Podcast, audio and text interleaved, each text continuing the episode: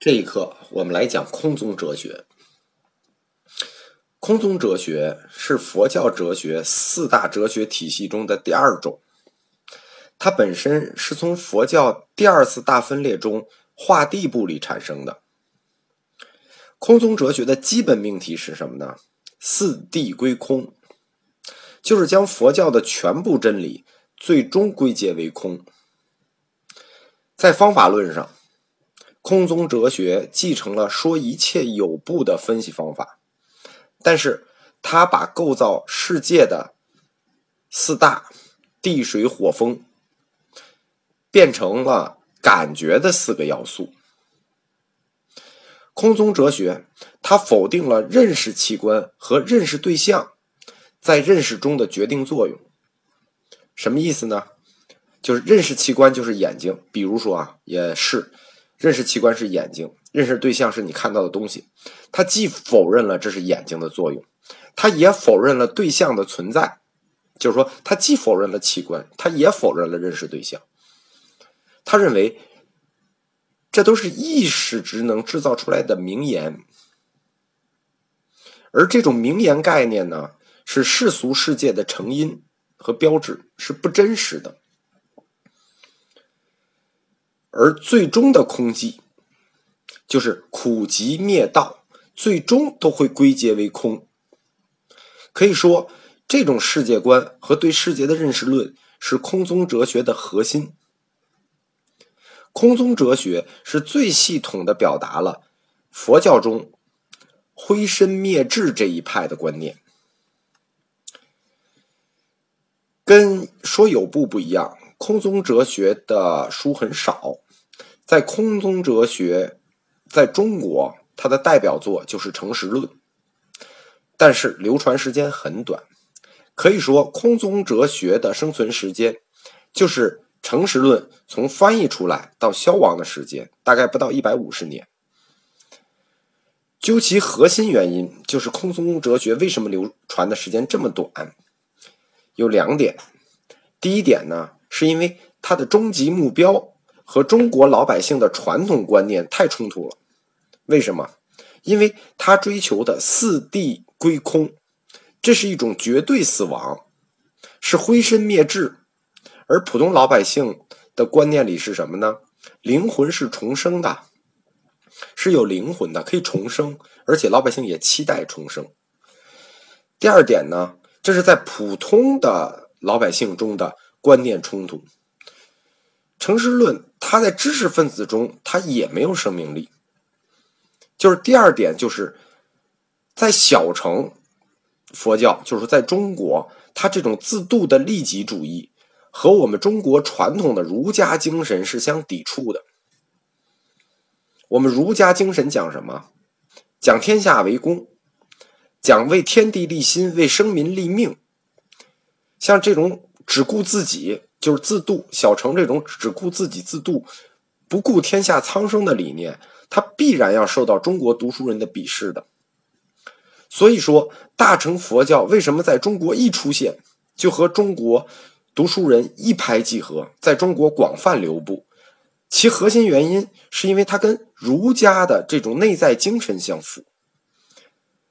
其实这也是在根本上。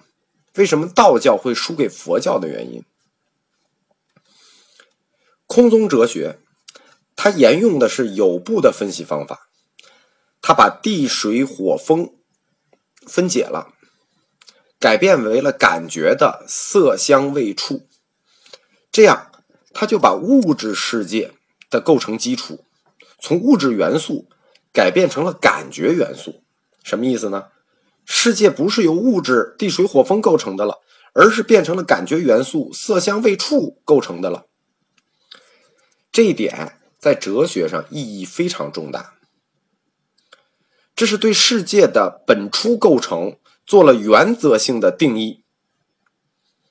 什么意思？世界不再是物质的了，而是意识的造作。物质元素是不真实的。而感觉要素色香味触被视为了真实，在西方哲学里，这就叫主观唯心主义。但是，这种观念就是世界的构成不是由物质、地水火风构成，在中国文化里是缺乏相应的思想基础的，这也是诚实论为什么站不住的原因。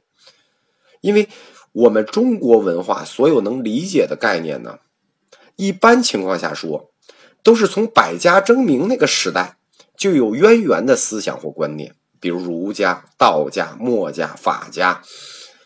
而主观唯心主义这种东西，在中国没有相应的理论对照，所以说，它传到中国来，我们很难理解。可以说到今天看诚实论，也觉得相当难理解。但是这一套就是所谓的感觉是第一性，物质是第二性，在西方是一种相当被熟悉的思想体系，非常熟悉啊。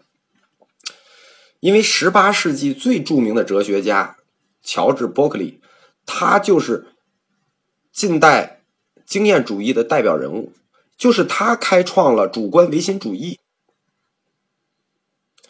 什么叫主观唯心主义？所谓主观唯心主义呢？它是唯心主义哲学的一个基本形式之一，它对应的是客观唯心主义。他对物质世界的客观存在这件事情做了根本性的否定。他指出，一切外部世界的事物都是感觉或者感觉复合构成的，这种感觉才是真实存在，才是世界的本源。这不就跟我们前面说到的诚实论里提出来的这个完全一致了吗？就是感觉才是最真实的，而这个感觉是什么呢？就是所谓的伯克利提出来的是灵的概念。所谓的灵，就是一种精神。伯克利他有一句最有名的名言，叫“存在就是被感知”。大家老搞混这句话，“存在就是被感知”这句话是主观唯心主义的。大家经常说“存在即合理”，这句话是客观唯心主义的。这二者是有很大差异的。后来在伯克利的基础上，维也纳学派的始祖马赫，他提出了一个。进一步的概念叫要素一元论，这也是主观唯心主义的。他认为这个世界是由多种要素构成的混沌。这时候他并不排斥物质了，他认为这里是混沌，有点像我们佛教说的胎藏说。而这个混沌就是原点。在这个世界的构成上呢，唯物主义坚持的是物质第一性，意识第二性；唯心主义坚持的呢。是意识第一性，物质第二性。其实这两者并没有谁对谁谁错的问题，但我们特别爱争谁对谁错。但这确实是西方哲学家最爱干的事情，就是讨论世界本源的构成，讨论谁对谁错。我们东方哲学家一般都不在这种问题上去浪费时间，我们直接就进入伦理学和社会学，比如说孔子。就是顺便说一下，后来美国加州为了纪念伯克利呢，他就把加州大学的创始校区定名为美国加州伯克利分校。美国加州伯克利分校就是这么来的。而马赫主义呢，就是我们说的要素一元论呢，它影响了马克思，他的这种思想影响了马克思，他是维也纳学派的。在马列主义里提到过，人是类的存在物，这个观念就是马赫主义的。其实这再次验证了我们前面提到的所谓唯物和唯心，他们其实没有根本的对错之分。那空宗哲学，我们就简单的介绍一个概况。呃，下一章我们给大家介绍般若哲学。